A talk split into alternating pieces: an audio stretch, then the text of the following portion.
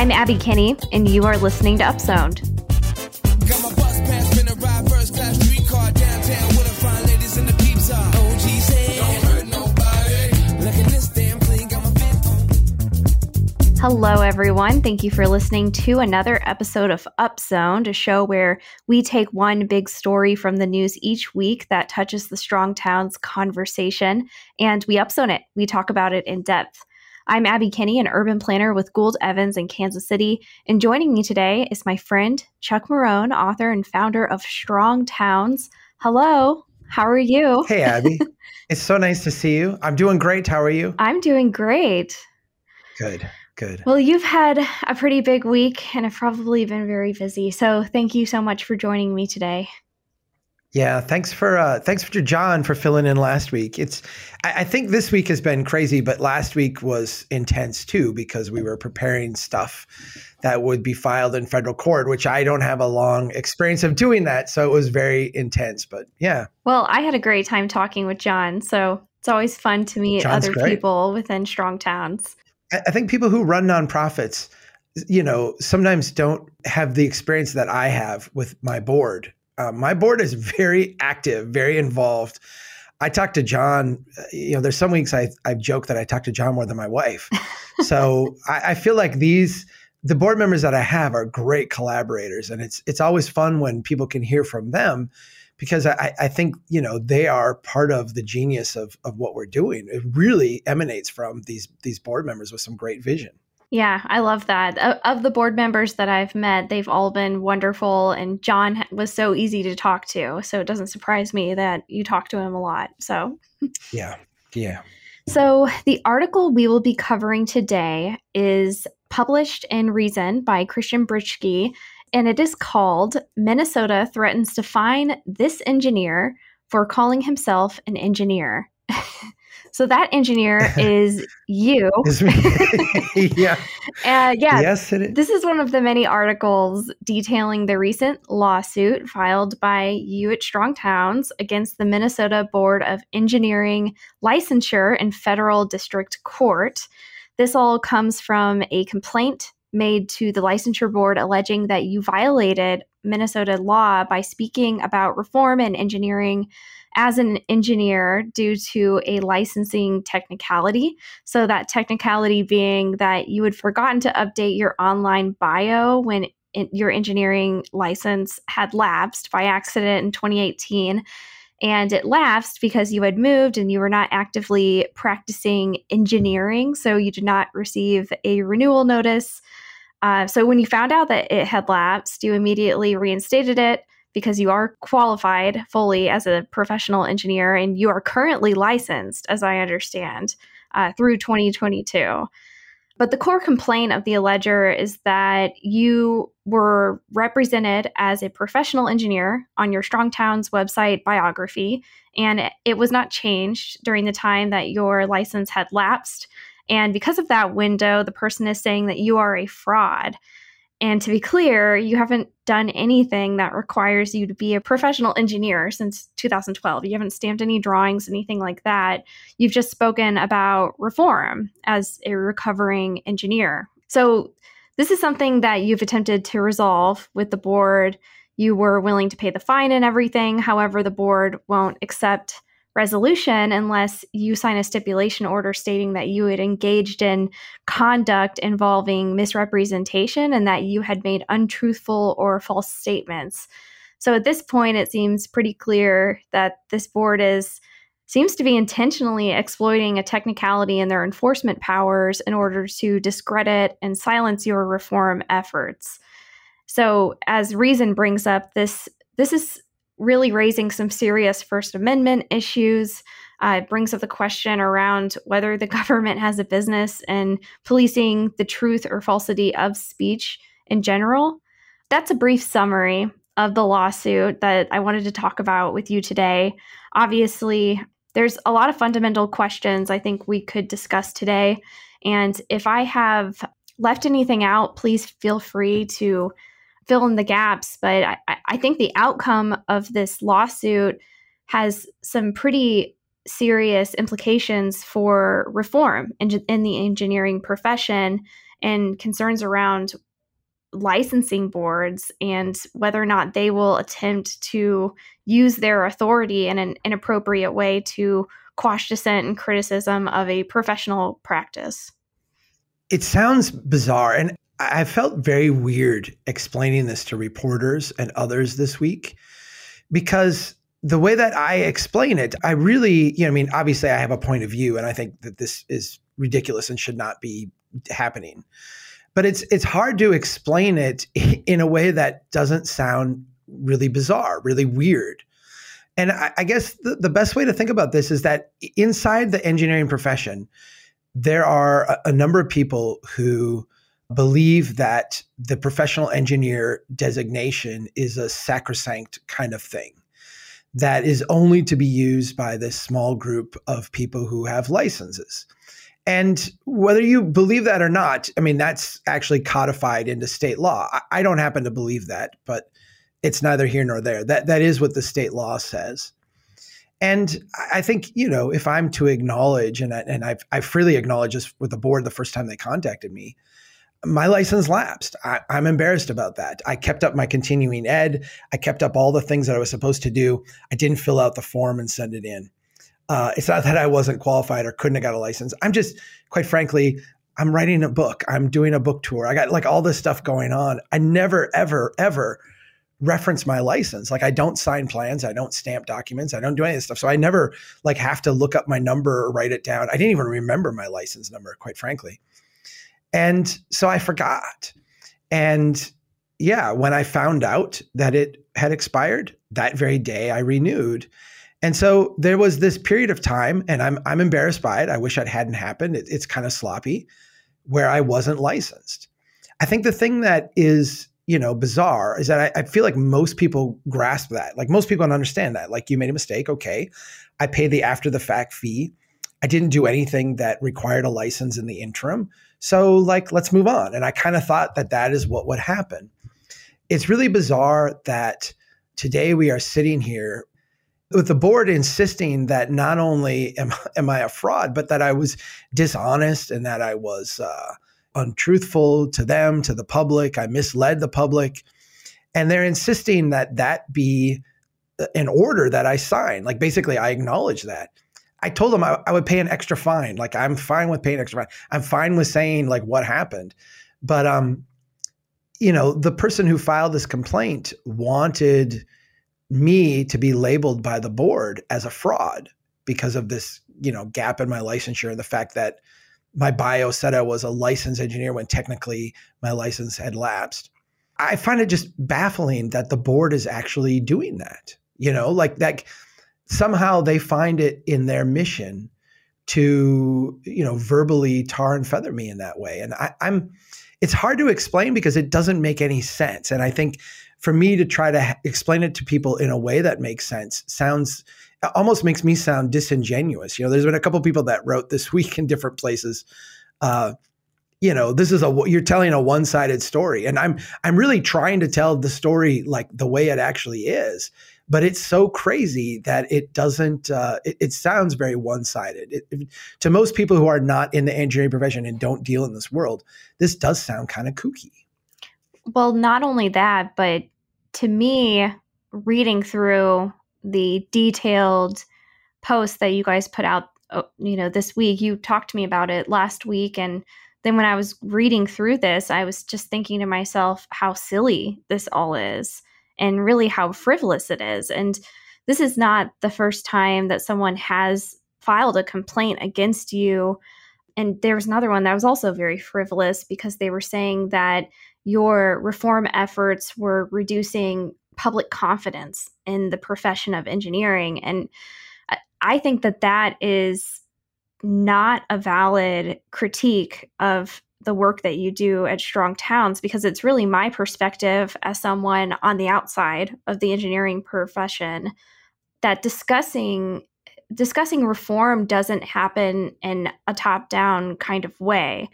And censorship and using professional expertise to force your will onto others is actually something that diminishes public trust especially in this kind of new age of information where you have people who are actively looking for new new information and they want to try to understand the world better. I think that what you're doing at strong towns is incredibly helpful for people to understand why our the significant public asset or liability our public space is designed the way it is and to be able to have language to critique that and to think more critically about it I would uh, argue that Strong Towns is actually improving confidence in the profession and that members of the public are able to engage in how we shape society in a more active and informed way. So I just think it's important because professional expertise, and this is not just the engineering profession, it's the planning profession, it's all professions. There are biases that are entrenched within the status quo and the way we do things. In the engineering profession, a lot of bias stems from overvaluing auto traffic movement over health, safety, and welfare of citizens in our society. And this obviously has huge implications for how we design and revere our most significant public space, um, our street infrastructure, how we're designing that. So I just think we have this situation where that that we as citizens all share we share this space that has just been bastardized by a professional class and and that's something that we should be able to critique. I appreciate that. I, I feel like as an engineer i am proud of the profession. I'm proud of licensure. I'm i'm i'm, I'm actually not like an anti-licensing people which there are a lot of people who i think would like me to be I do think that licensure, you know, there's a role. If if, we're going to have people building bridges and designing, you know, uh, spillways and, and other things that have direct impact on, on public safety, I, I do think that we want to have licensed individuals do that. I, I, I think there's a role here. One of the the things that I was aware of prior to this week was that a, a number of other engineers around the country uh, and other people who have been in this space have been similarly attacked through the the, the licensing system. There's a, a, famous case that went to the U.S. Supreme Court of an engineer in Oregon who is an electrical engineer, but actually figured out uh, something that civil engineers had messed up with traffic light timing. Did the math, showed them that, and and the result was the licensing board attacked him for practicing engineering without a license and and saying that he was a professional engineer when in fact he, you know, didn't have the state license to say that. I remember a few years back there was a, a couple people who were serving on a bike committee. I think it was in Fayetteville, Arkansas. It was somewhere in Arkansas. They were just people who volunteered to be on a bike committee and the engineer came and presented something and they disagreed and, and kind of argued with the engineer and said let's look at these plans more closely and i think we can fit a bike lane in there and the engineer turned them into the state licensing board for practicing engineering without a license because they were giving feedback on a set of plans these are horrible instances of essentially insiders abusing the system to try to stifle conversation, to try to protect themselves, to retaliate against people. I'm aware of some of these. This week, I've been astounded because I've had people contact me and said, This happened to me. I, have had a dozen people send me their stories this week about how this has happened to me time and again, you know, and and and and you get these instances, and there are instances where like we had this one woman yesterday, Andrea Mar, we invited her to come speak at, at our briefing that we did. And she said she was running for office and she has a, you know she works with a company uh, uh, and that does engineering work overseas. She's licensed in washington state. She lives in california. And someone attacked her because she said she was a licensed engineer. Well she wasn't licensed in california so but she was standing in california and living in california. So you know she never claimed to be but but she had to go through this whole process of proving herself and and and responding to the board and this whole cloud over her and her life and her professional pursuits it just is dirty, right?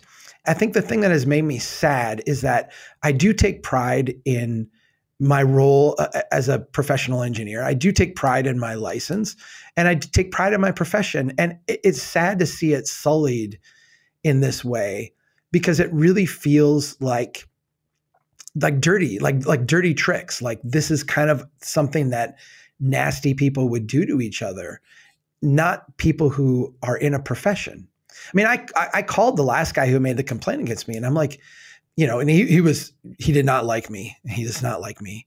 And I said, you know, why didn't you just call me and tell me that my license was expired? Like, I mean, that's kind of like a collegial thing to do.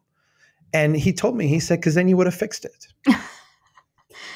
this is not being done in good faith. And that seems pretty clear. And what I think is more concerning than an individual making a bad faith complaint to the board is that the, the board seems to be unwilling to be unreasonable about this, which to me, just as an outsider, not an engineer, it that seems incredibly unprofessional to me that that that they would allow someone to you know use these rules in a really bad faith kind of way and to be unreasonable and you know just, just not not to try to work with you. And it it also kind of makes me feel like they are unwilling to withstand scrutiny. And something that I've been thinking about and you know I've just been thinking about this week the the point of licensure and obviously there there is a point of licensure i would say. Um, maybe there's people who would agree with me. I think that um, when i walk into a building or drive across a bridge i like to know that i'm not going to die when doing that. And i say that living in a neighborhood that was built um, a very long time ago. So you don't always know when you walk out onto something if um, it's structurally sound. So that that's a great that's a great thing to be able to feel like you um, have faith in the built environment. But in addition to that, can can you really have expertise, professional expertise, without some type of process of reform and evolution? The point of professional expertise to me is that it is a foundation for practice that withstands scrutiny over time. And by stifling scrutiny, how can you really claim to have expertise in something? You've called it an infrastructure cult before.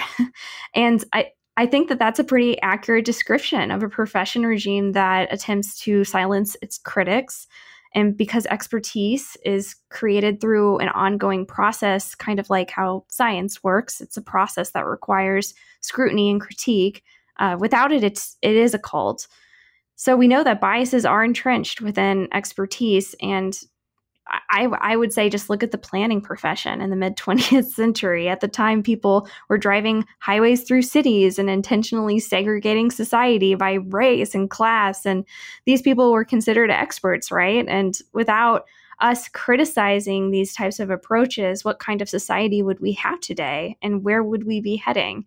So, the, the Minnesota Board of Engineering Licensure, for them to attempt to in my opinion, slander you as a reformer is very telling to me as a member of the public because it makes me think that they are unwilling to withstand the test of scrutiny that all experts should not only be able to be held up against, but in my opinion, willing to be held up against.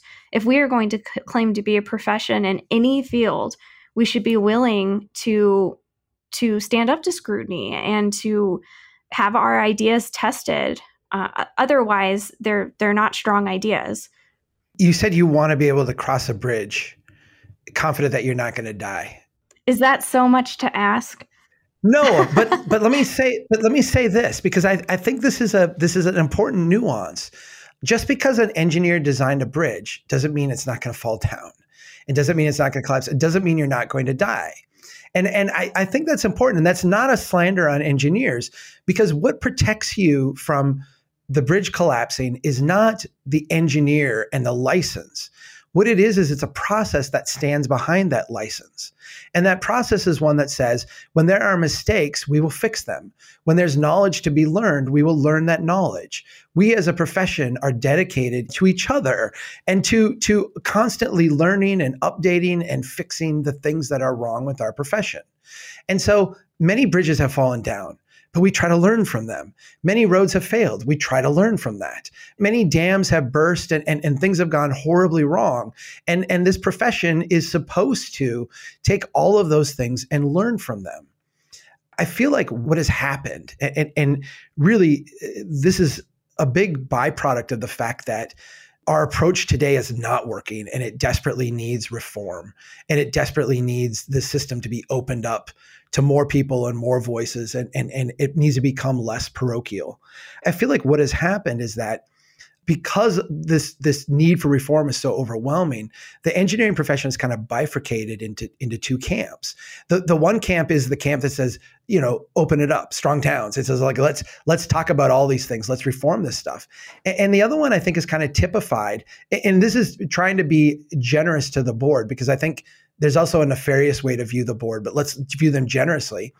I think generously they are now uh, so obsessed with protecting in a sense, the profession by you know regulating the use of the word professional engineer the words professional engineer. They feel like it's it's in order to protect the profession they need to you know focus on those words as opposed to actually protecting the profession by embracing voices of change and voices of reform and conversations where those things should happen. To me that's what the licensing board should be protecting is the process. It's not the engineer that designs the bridge to make sure that they are properly using the term professional engineer in the right instances and their license hasn't lapsed for any period of time and they have all their continuing ed. Fine, do that part. But the overwhelming part, the part that should be the obsession is what is the process that we are going to use to learn from our mistakes, to better ourselves, to come out at the end of this in, in a better place. And the fact that they're unable to do that, I think to me is indicative of the second group of engineers, the one that is kind of trying to cling to a certain level of power, a certain level of influence, a certain level of, of financial, you know, position in, in the marketplace that was given to engineers after World War II that desperately needs to change. And, and that's what we're, we're doing at Strong Towns is trying to change that system. And so I understand why they're why they don't like us intrinsically, why they might not like me. But I, I think they're doing a disservice eh, not only to society, but I think they're doing a disservice to the profession they're supposed to uh, represent.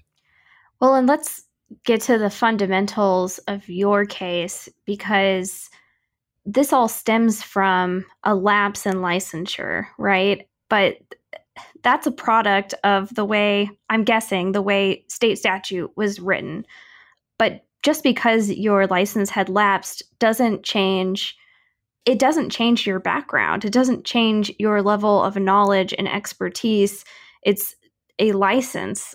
So that's something that i think is very frivolous about all of this and even kind of going through it it just seems silly and unprofessional that to them on their part that this is really even an issue because it, it's such a minor technicality from my perspective, since you aren't actually somebody who's practicing engineering, um, you are speaking as a professional engineer, and uh, j- just because your license lapse, lapses doesn't make you any less qualified to speak on what you're speaking on and write about the issues that you're talking about. Well, let's be clear about one thing. Their core of their argument is that the use of the words professional engineer in my bio is practicing engineering.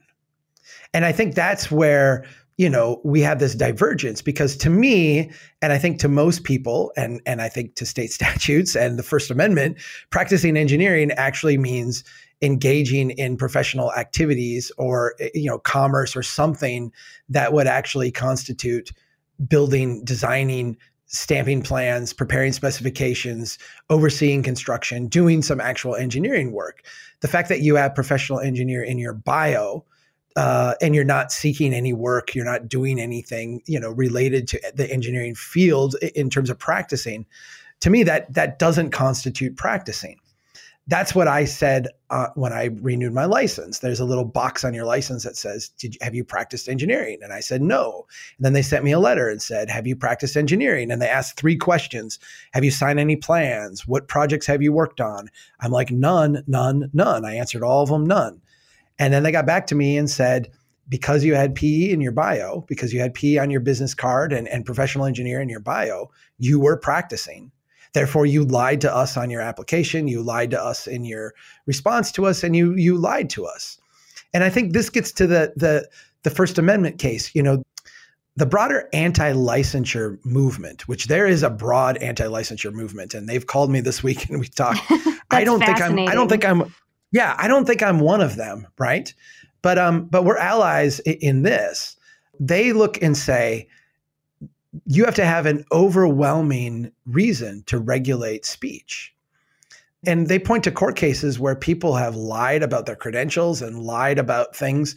And the Supreme Court has said, no, the state does not have a compelling interest to decide who's being true and who's being false. It's really an interesting, it's kind of an extreme, it's taking my case, which is an inadvertent lapse in licensure, and it's essentially attempting to rewrite or, or, or you know, strike down codes that are in dozens and dozens of state legislatures, uh, in, in dozens and dozens of state rules and statutes saying things that about licensing. And I, I, here's the funny thing is like if that is happens out of this, if we wind up dealing this huge blow to licensure, I am a, reluctant warrior in that fight. Like that's not what I'm setting out to do.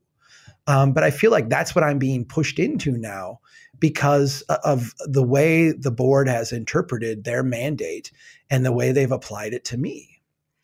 That's fascinating to me, first of all. I haven't given a ton of thought about licensing boards in general and how valid they may be. Um, I work around a lot of licensed professionals, architects, people in the building professions.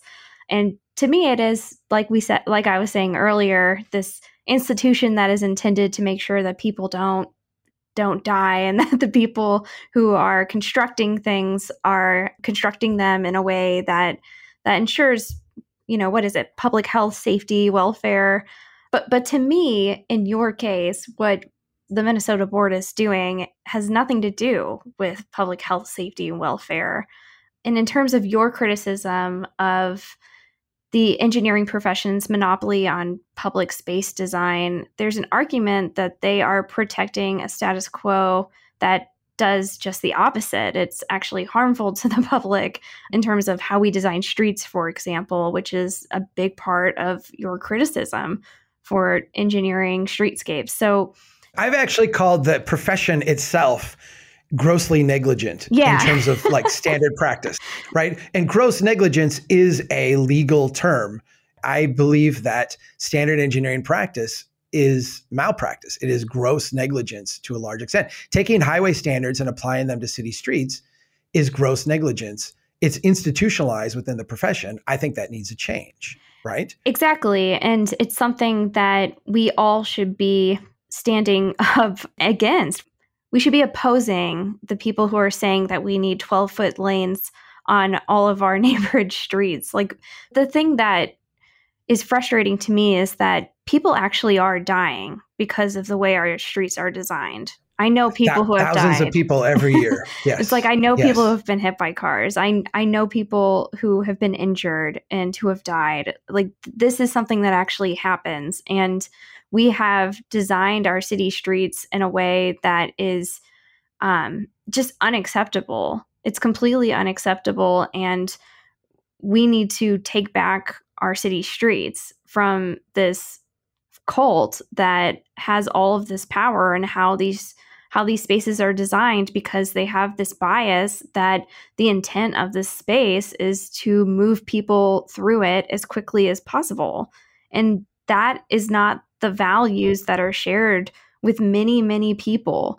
I think people who don't even have Strong Towns language and aren't even really aware of it, you can talk to regular people about these issues and they inherently get it because streets are not for just moving traffic as quickly as possible so everybody could could move quickly during their commutes. It's something that has to change. So i am glad that you're taking this on.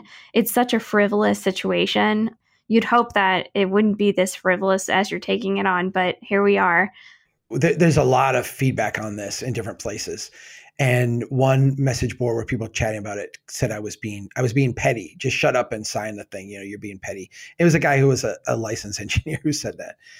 It's interesting because in some ways it is petty. It is really kind of frivolous.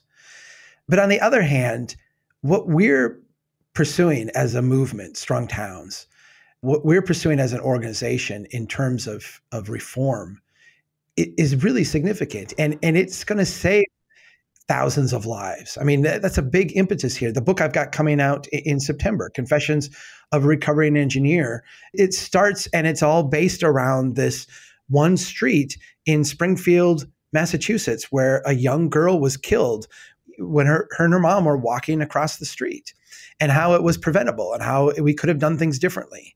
And I go through and I analyze it in all these different ways. We're really talking about people's lives. And it sounds petty, this lawsuit does. And, and this whole thing sounds petty. But on the other hand, we need to see huge reform. And, and I don't want the reformer to stand up in, in Springfield or stand up in Kansas City or stand up in Brainerd and say, I'm, you know, reading from the confessions book, or I'm reading from Strong Towns, or I've, I've, I've, I've downloaded this thing that they put together and this is what I want to see.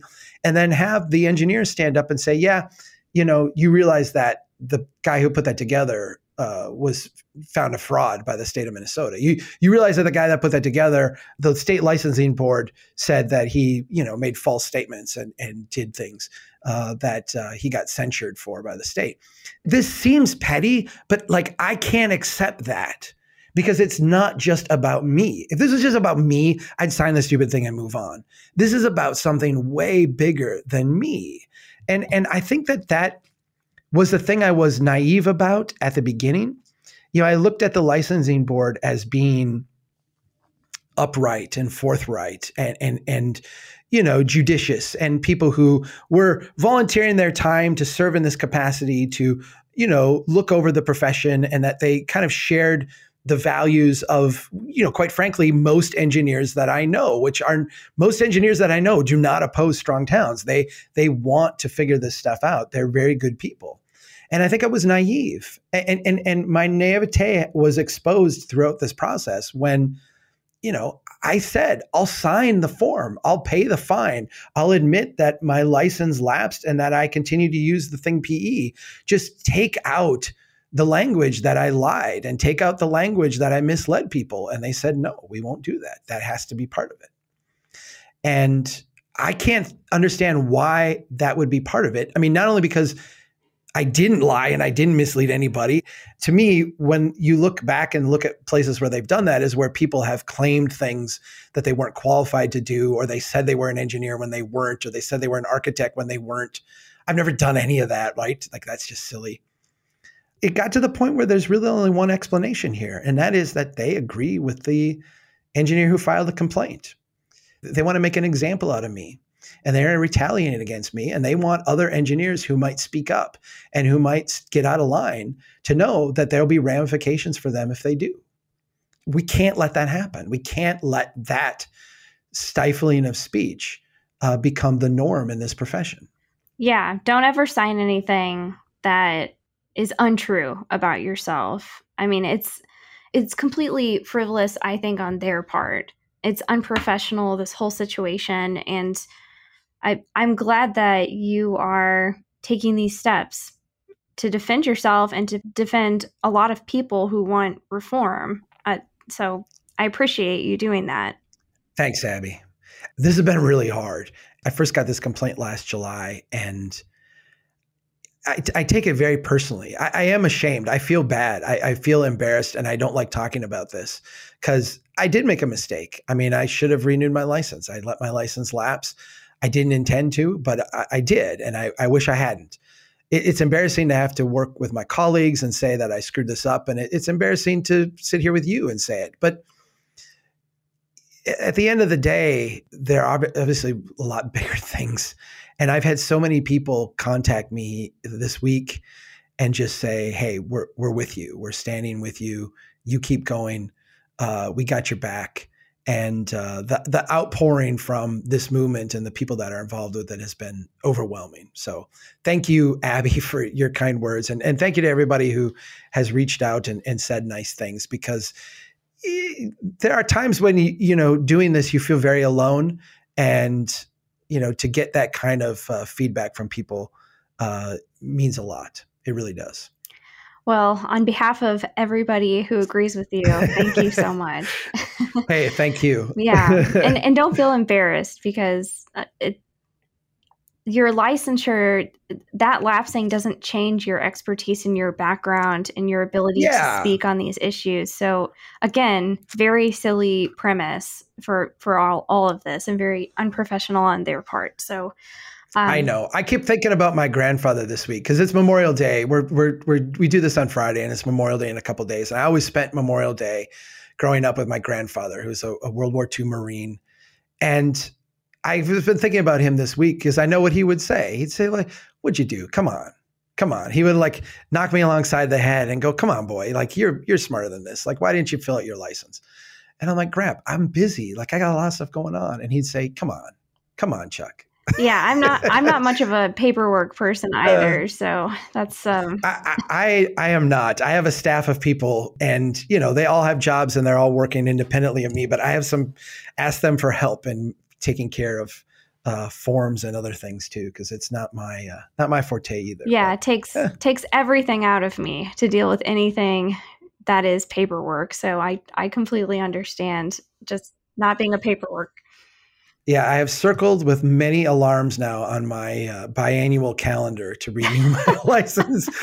So Google will send me many reminders that this needs to be done. yeah not a bad idea cool well that's all the time that we have for today but before we get done here it is time for the down zone which is the part of the show where we can share anything that has been captivating our attention lately um, chuck have you been doing anything this week that is outside of uh, your lawsuit Well, last weekend, I felt like I really needed to chill. I usually save all my fiction for the end of the year, and I kind of just needed something to relax my brain a little bit. So I worked in the yard and I listened to an entire uh, John Sandford book uh, called Ocean Prey. It's his latest one. He does these Lucas Davenport series. It's book 31. Oh my gosh, I just looked it up. I've read all 31. It's just a police uh, drama kind of thing, fiction, a lot of fun. And you know what I'm doing right now? As soon as we are done, I'm walking home. I'm meeting my 16 year old, and her and I are going to. You see what I'm wearing? oh fun twins game Yeah. awesome Do you know who they're playing tonight? uh is it kansas city the hated Kansas City Royals. Yes, Actually, I don't hate the Kansas City Royals. There's Yeah. a there's a friendly rivalry because we're in division, but um, yeah, your team started off really well and then has you know way better than they should have, and then it's kind of faded. My team had the most abysmal start I've ever seen a, a good team have, and are trying to claw their way back now. So Well, I, yeah, I guess I'll just say in advance that I'm sorry for your loss. wow, she's throwing it down. Okay. Yeah, I uh, I don't watch baseball. Admittedly, I know a lot of Kansas City people will be sad to hear that. I don't really even understand how it's played. I've been to games. I feel that it's very slow moving. You know, I grew up in St. Louis and watched a lot of hockey over there, and so I really like hockey. But there's no hockey team here, so you know, eh, b- baseball has been has been tough for me to get on board with it. But I'm sure that we will win tonight. Well, anytime your 16 year old daughter says, I want to go to a ball game with my dad, Yeah, you say yes. uh, you say yes. Yeah, exactly. exactly. That's very cool. So your 16 year old thinks that you're a cool dad still. Um, you know, we I have my moments. Yeah. Yeah. When uh when, you know, other people aren't around, I'm not bad. Okay, So I'll, fair I'll, enough. I'll take it. Yeah, that's cool. Yeah. well, I haven't really been doing really much of like anything media related over the past week. I've been um, getting out on my bike between storms. It's been, I know everybody's curious about the weather. It's, it's been raining almost all week. And so I've been getting. I saw the photo of your bike. Sweet ride. Thank you. Yeah, I've been on and off my bike doing city rides. The trails are too wet to actually ride on. So I've just been taking the mountain bike out on the city streets, kind of getting a feel for it. It's a new bike, so it's, you know, takes some time to get adjusted to the differences, but it's just such a game changer and so so different. There's two things that are really different about it. And the first is that the seat is adjustable. I don't know if you've ever seen this before there's like a like the seat you can move it with your with your handle which is pretty cool Huh. yeah so Okay. when you're going uphill you can move it up and going downhill you can move it Oh, down I have not seen that. yeah it's really cool um, just like how a chair works. You you mean adjustable like on the fly? Yeah, on the I, fly. my seats have all been adjustable, but you mean in in motion? Yeah, like this. you you push Oh, the wow. lever and then you can sit down on it and, and it moves down and then you can stand up and press the lever and it moves up. So that's pretty cool. The other thing that's different about this, um, besides everything, is that it it has these pedals that are like spiky because it's for mountain biking. So you have to get special shoes for it, like Vans, like skating shoes. So I got some Vans. You know, you use these these spiky pedals and your shoes don't move. So it almost feels like you're clipped into it. So yeah, it's like a you you feel like you're like really connected to the bike and I told you that I'm going to learn how to do jumps this year. Yep. So Yep. I'm going to try to not destroy. Yeah, I'm going to try not to like destroy my knee and the rest of me. But um, yeah, I want to start practicing so that when I get down to Bentonville, Arkansas, my favorite place, that that I have, you know, some practice under my belt and I can make full use of this bike. Yeah, I can't wait for the video. I'm gonna have to practice a little bit before we do a video. I I Oh, don't, I don't want to send you a video of me falling over my bike. No, I want the bloopers too. I I promise not to share them. oh great well yeah hopefully hopefully my husband doesn't start taking blooper videos he probably would Uh, yeah. Cool well thanks for joining me today chuck and thanks everybody for listening to another episode of upzoned keep doing what you can to build a strong town thanks chuck Hey, thanks, Abby. Take care.